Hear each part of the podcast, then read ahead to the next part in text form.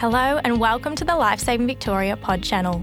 Each week, we interview instructors, educators and industry professionals who will give insight into the swimming and water safety industry to provide innovative ideas for developing quality life-saving programs. Each episode will be hosted by one of our Lifesaving Victoria experts with a variety of internal and external presenters. We look forward to sharing and learning together to make our communities safer around water.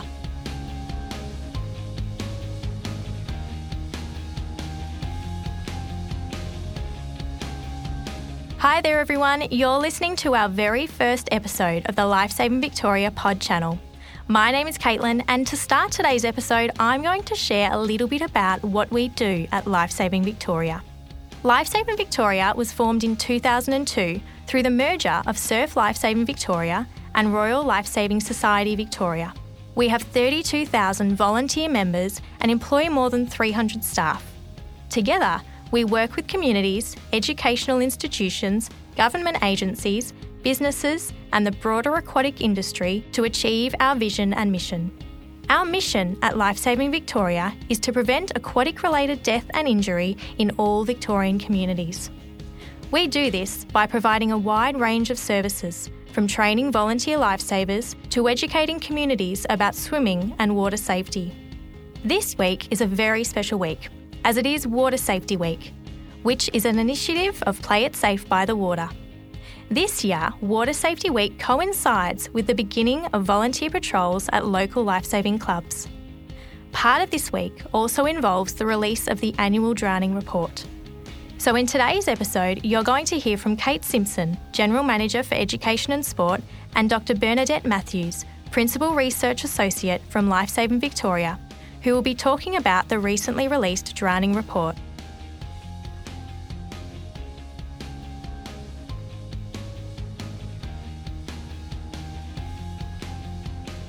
Good morning, I'm Kate Simpson and I'm the General Manager of Education and Sport at Lifesaving Victoria, and I'm very pleased to have Doctor Bernadette Matthews, also from Lifesaving Victoria, with me. Good morning, Bernadette. Good morning, Kate. Can you tell us first a little bit about your role at Lifesaving Victoria? Yes, so I'm the Principal Research Associate for Lifesaving Victoria, um, and we uh, look at the drowning statistics, and we also conduct um, a whole range of research projects uh, looking at preventing drowning incidents. So we look at the trends in the drowning and we look at ways that we can improve practice and look at the different strategies to improve and prevent drowning across Victoria. It's very, very important work. So, and I know in my role uh, across both education and sport, uh, we know that using an evidence base and research to inform our education programs for schools and the aquatic industry, and also then how we can apply that to sport as well, is really important. This morning we're going to talk about the drowning report. When and why did the drowning report come about? Well, there were actually um, reports about drowning incidents going right back to nineteen oh four. So with the start of Royal Lifesaving Victoria, they actually reported on the drowning incidents that were occurring. And it used to be just a single page in their annual report. And those reports were used to provide people with the facts about drowning so that they could understand what was happening and look at ways to prevent further drowning incidents. Since then, it's developed a lot over time. Um, so we now produce a really detailed report. And since the merger of Royal Lifesaving Victoria and Surf Lifesaving Victoria, we've actually produced fifteen drowning reports in Victoria. So it really provides information for people, and it can be used by a whole range of people. Fantastic. It, it really is an important publication. I guess I'm curious to know, there's a national drowning report and a state drowning report. Is that correct? Yeah, that's right. So the national drowning report really provides an overview of what's happening in Australia, but we do know that the drowning incidents vary a lot from state to state. So our state report provides a really detailed snapshot of what's happening in Victoria. So we know, for instance, that in Queensland and New South Wales, they get a lot more tourists that drown, but in Victoria that picture's quite different. So it's more local people that are drowning. You know, there's various people that might use the drowning report. So the aquatic industry, our swim schools, uh, then also education institutions, whether that be schools or universities. How does the drowning report get used in practice? Yeah, so um, what we do is we have a committee. There's the Play It Safe by the Water committee, and that group has been in place for over twenty years now. So that's an initiative that was funded by the Victorian government, and it's a great initiative for Victoria. And we actually use the drowning information on a really practical level to look at those trends. So, for example, we've had in previous years a high number of drownings of young children, um, naught to four years of age. And that was used to inform campaigns, mm. public awareness campaigns. But also when we drill down into the statistics, we found that there are a high number of children drowning in home pools. So that committee has been able to use that information to work on public policy and look at legislation around home pool fencing. And it is, it's so important having, I guess, that evidence base to identify who's most at risk helps us prioritise where we can deliver our programs. And the drowning report is a public document, that's right. So yeah. uh, it means that anyone can access it to understand how they can then apply, I guess, what's happening in from a drowning statistic perspective into their programs. Yeah, that's right. And the other thing that we've done is look at where the drowning incidents are occurring. So what we see is that a high proportion of the drowning incidents occur in open waterways. And so what we've done is incorporate that into the open water learning experience and look at how we can teach kids about the dangers around open waterways. So we want kids, we want everyone to go out and have fun around the water, but we want them to be able to do it safely. Christmas is obviously coming up and the summer holidays, so we want, as you said, everyone to know how to be safe around water. That's just so important. Yeah. What drowning trends have you seen emerge from uh, the statistics since we started releasing drowning reports? And why do you think these trends are occurring?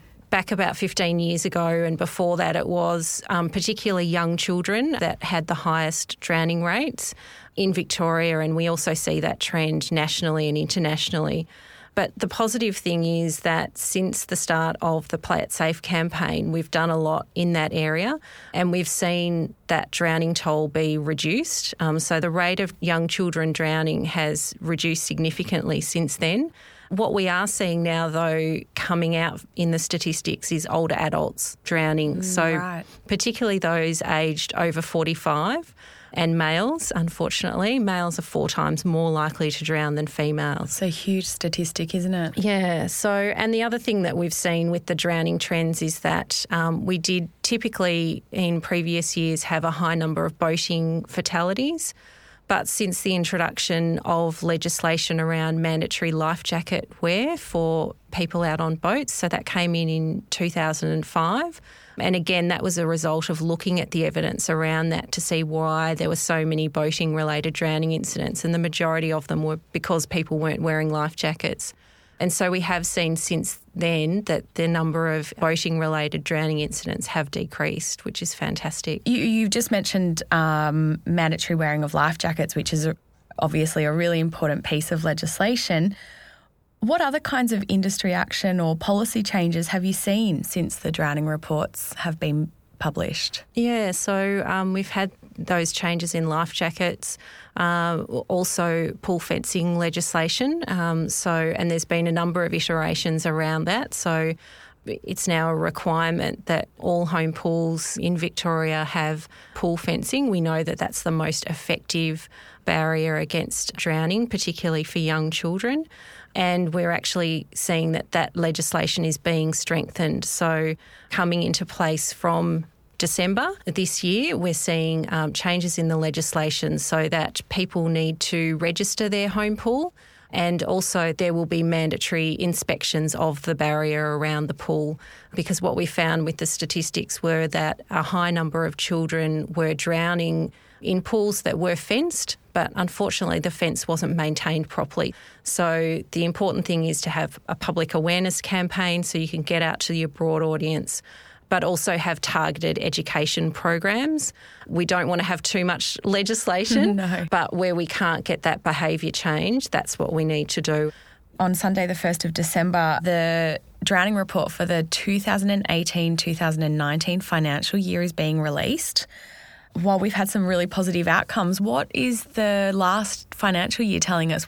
Yeah, so unfortunately, we in the last financial year, there were fifty-six people that drowned in Victoria, and those people tragically lost their lives. Another over one hundred people drowned but managed to survive that, which is fantastic, but with non-fatal drowning, there can also be long-term neurological effects. So over one hundred fifty drownings. It's just so tragic for all the families involved, all the people, you know, indirectly involved as well, the friends, and it just affects so many people. That it really is. I've got goosebumps now. It's a I terrible know, it's, number, isn't it? Yeah, yeah. So unfortunately, uh, we are seeing that this is the highest drowning toll that we've had in over twenty years in wow. Victoria, which is just so tragic. And it's hard given that all the work that we've done and we've seen so many positive things, to see us go a little bit backward in that respect is really concerning. It is. And so within the one hundred fifty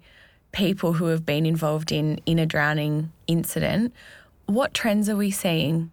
We are seeing that it's a lot of things. What we do know is that males are four times more likely to drown than females. That's a fairly consistent trend over the years.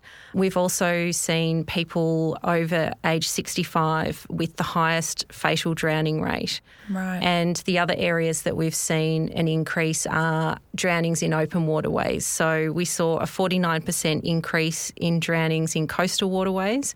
And so forty- the beach, that means? Yeah, that's right. right. Yeah. Okay. And then forty-six percent increase in inland waterways. So, yeah, really concerning that we're seeing this increase in drowning incidents in open waterways. And what we're seeing with some of those is that it's people with a lack of understanding of the dangers around open waterways, a lack of understanding really that the conditions can change and can change quite quickly, and particularly for coastal waterways. With drownings in inland waterways, it's more that people don't see the dangers, those hidden dangers. And as you know, with all the education yes. programs, those snags under the water and changing conditions, you know, and, and I think, as I mentioned earlier, we're coming up to the, the Christmas summer holidays, and we know that there will be families who always head to their uh, local waterway, or families that head away camping. And I think it's important, like you said, to be aware that from last Christmas to this Christmas, uh, conditions in the waterways might have changed, and it's important, I, I guess, to read safety signs, talk to a local, look and observe the, the conditions before going in, and, and know your own ability, yeah, I think is also right. really important. Yeah. Are there any things you'd, uh, any other things that you would suggest people be aware of before they go swimming and enjoy our waterways? Yeah, probably the other thing I think looking particularly at males is not drinking alcohol around water. We know that that's a big issue, particularly for males, and it is a big part of our culture to drink alcohol, and especially, you know, drinking it's by Christmas the water. Time yeah. And people are on holidays, it's summer. That's right. You sit back, you get the esky out and you sit by the river and it's beautiful. It, you know, if you are going to drink around water, make sure that you're doing it responsibly. Make sure that you have a designated non-drinker like you would a designated driver. So if anyone does get into trouble, you've got someone there who can help out. Have flotation devices with you as well, and look at, you know, all those different things that could be used as a flotation device, like your esky lid. You know, that yes. can be used as a flotation device. It can be used to rescue someone. So great tip.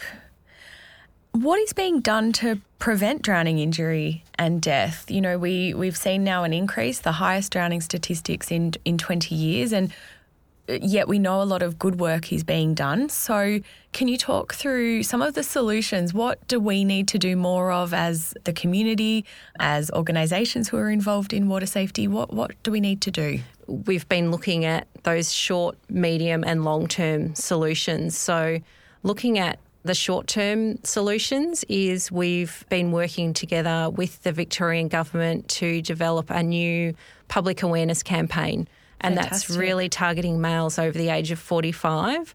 What we found with some of the research that was done was that males don't really, they worry about other people around mm. water. So they're worrying about their kids or their grandkids, their wife or whoever it is that they're with. They look out for them and they see that they might be at risk.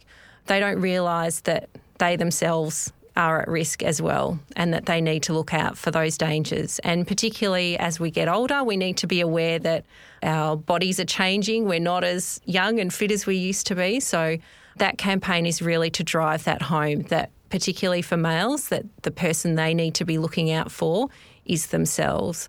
So there's that campaign. We're also looking at the service provision. So we now have drones um, in Victoria, which fantastic. is fantastic. That's a great, that's an exciting advancement in, I guess, rescue technology. Yeah, that's right. And certainly I think a big thing for us is looking at how we can embrace technology more and look Definitely. at new innovations and do things more efficiently and effectively with the resources that we have. So increasing our drone capability, increasing our rescue watercraft or jet skis, particularly across the Bay area, increasing our patrols as well, and looking at expanding our lifeguard sites as well. So we have lifeguards on patrol throughout the summer season, and a really key thing for everyone at home is to, I would say, download the Beach Safe app. It's a fantastic app that's really easy. You can have a look at where the patrolled beaches are. So if you're heading down to the beach, you know, you might check your weather app, which is also a really important thing to do when you're going to an open waterway. Check the Beach Safe app, check which beaches are patrolled. It also gives you a rating of the hazardousness of the beach. So those beaches with a lower number are the least hazardous. So particularly if you're going with young families, they're the ones to target and make sure, you know, ideally going to a beach that's patrolled by our lifesavers and swimming in between those red and yellow flags. They're there for everyone and they're the safest place to swim. Fantastic tips, and, and really our, our volunteer and our, our paid lifeguards um, do an incredible job over summer. And, you know, they're wearing their red and yellow uniforms and, you know, I, it's important that the community goes and says hello and introduces themselves. And if you're not a confident swimmer, let them know that. They'll give you um, tips for that beach on that day and, and definitely direct you to swim between the red and yellow flags. And I think the Beach Safe app, downloaded from the App Store, is um, really important, just like the Vic Emergency app. And as you said, being able to check the weather. Um, so some really good takeaway tips for anyone listening, for people people who aren't visiting open waterways, so whether that's the beach or local rivers and, and lakes. We know swimming pools are a fantastic place to swim, and especially as the weather heats up. And just like at the beach, there are also pool lifeguards, and they'll either typically be wearing red and yellow or at least a uniform that identifies they're a pool lifeguard. And there are signs around uh, swimming pools. Is there any tips that you'd give to people visiting a swimming pool this summer? Yeah, so we actually have um, a new program that we're um, rolling out across uh, swimming pools this summer, particularly for those people that we've seen are more vulnerable in the pool. They might not be confident swimmers. They may have not learnt to swim before. Often we see people from different multicultural communities. They may not have had swimming lessons in their home country. So really, we want to make sure that people can feel comfortable at the swimming pool and know the places that are going to be the best places to swim, even in your pool, and how to enter the water safely. The, the staff at the pools are really there to help you. They want to make sure that your experience is the best experience that you can have. So, yeah, really look out for that campaign. So our Swim Safe campaign, and it gives you five tips around how you can be safe in the pool, and really going and speaking to the staff. If you're not feeling confident in the pool for whatever reason, speaking to them about where the best place is to go and um, cool off in the water. Finally, you, you just mentioned about learning to swim, and uh, we've had an incredible amount of support from the Victorian government towards supporting children to learn swimming and water safety through the Public Water Safety Initiative and also Swimming in Schools. And it's critical that they learn to swim, and not everyone has access, but we're doing a lot of work and providing a lot of resources. Uh, we have resources on our online toolkit at the Lifesaving Victoria website. We're doing some exciting things with virtual reality, so we encourage people to have a look at those resources. As we've already mentioned, there are various apps where people can get information, whether that's Beach Safe, Vic Emergency, and also through checking the weather online. Where can people find the drowning report? Uh, yeah, so if you go to l s v dot com dot a u and go to the research page, you can find it there. So have a look, and particularly whether you're from industry, whether you're from a school, we've broken the report down so that there's some summary pages. So you can actually print those out, and you can, I've seen at some pools that they print them up, and it really gives you that great snapshot of what's happening in Victoria, and it really just another reminder really that you need to be watching out for your safety, for your children's safety, for those around you, around the water. Doctor Bernadette Matthews, thank you so much for joining us on our podcast, and thank you for all the work you do in terms of preventing drownings in Victoria. It's greatly appreciated, and it's very important work. So thank you very much. Thanks so much, Kate.